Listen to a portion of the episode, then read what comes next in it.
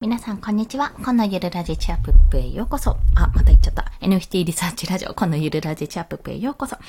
5分でサクッとお昼のライブ配信を始めます。今回はですね、NFT と二次創作。ポイントは設定であるというお話をしたいと思います。というのはですね、今ちょうど、えっと、忍者、クリプト忍者のコミュニティ内でですね、まあ、二次創作のガイドラインがあって、二次創作どんどんやってみてくださいって形で、いろんなクリエイターの方が二次創作を作っているんですね。で、その中でもう少しこういう設定があると、あの、イラスト描きやすいなとか、小説書きやすい、漫画描きやすいっていうような話も出てきたので、設定資料集を作ろうということで、あの、資料集って言っても本ではないんですけども、なんか皆さんいろいろこう書き込むっていうことをしているわけなんですね。で、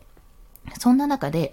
私もやりながら、いろいろ妄想をね、広げながらね、こんな感じかな、あんな感じかなっていうことを考えながら入力していたら、一つちょっと気がついたんですけども、あの、NFT を作るにあたっても、まあ、それを皆さんがどうしていくか、どういうコレクションにしていくかにもよるんですが、コレクションの中でやっぱりある程度の設定の作り込み、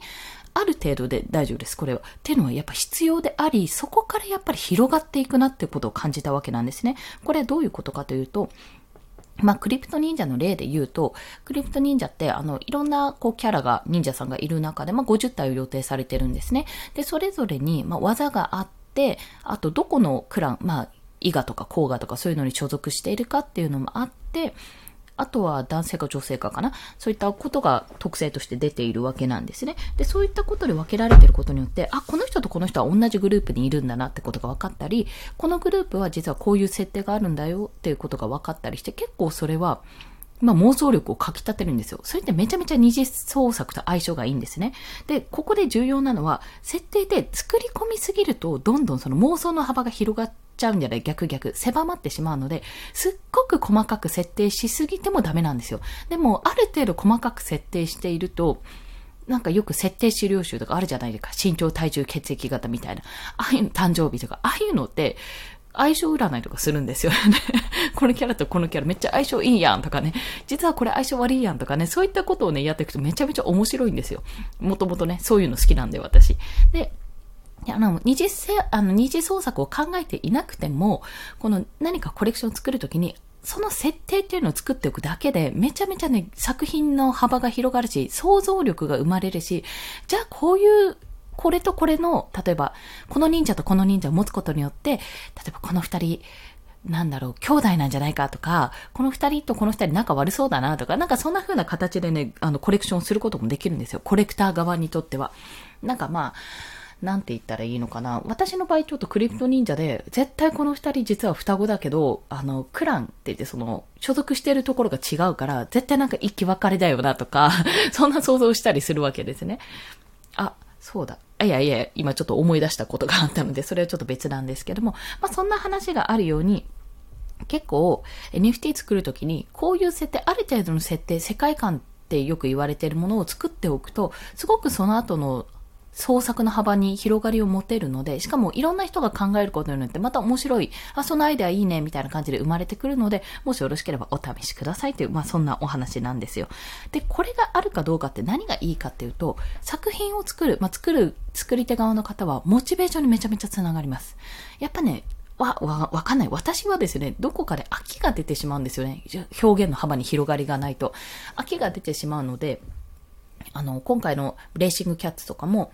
和の配色で一応最初はやって、海外向けにね、やっていたんですが、それだけだと結構、あの、詰まっちゃうんですよ。全然配色はいろいろあるけど、なんかつまんないなって、もっとなんか幅広くしたいなって考えていたんですね。で、今回、あの、フリーランスの学校版の、まあ、色味とか服とか着させた猫ちゃんを作ったら、それでもめちゃめちゃ楽しかったんですよ。あ、これってもしかして、あんまり和の配色って限定しないで、例えばお洋服着せるとか、例えばこのコラボ、ここの二次創作みたいな形でやってみるとか、そういう形でやってみたらいいのかなってことを思ったんですよ。そういう提案の仕方あるなと。で逆、逆でもないな。あとは、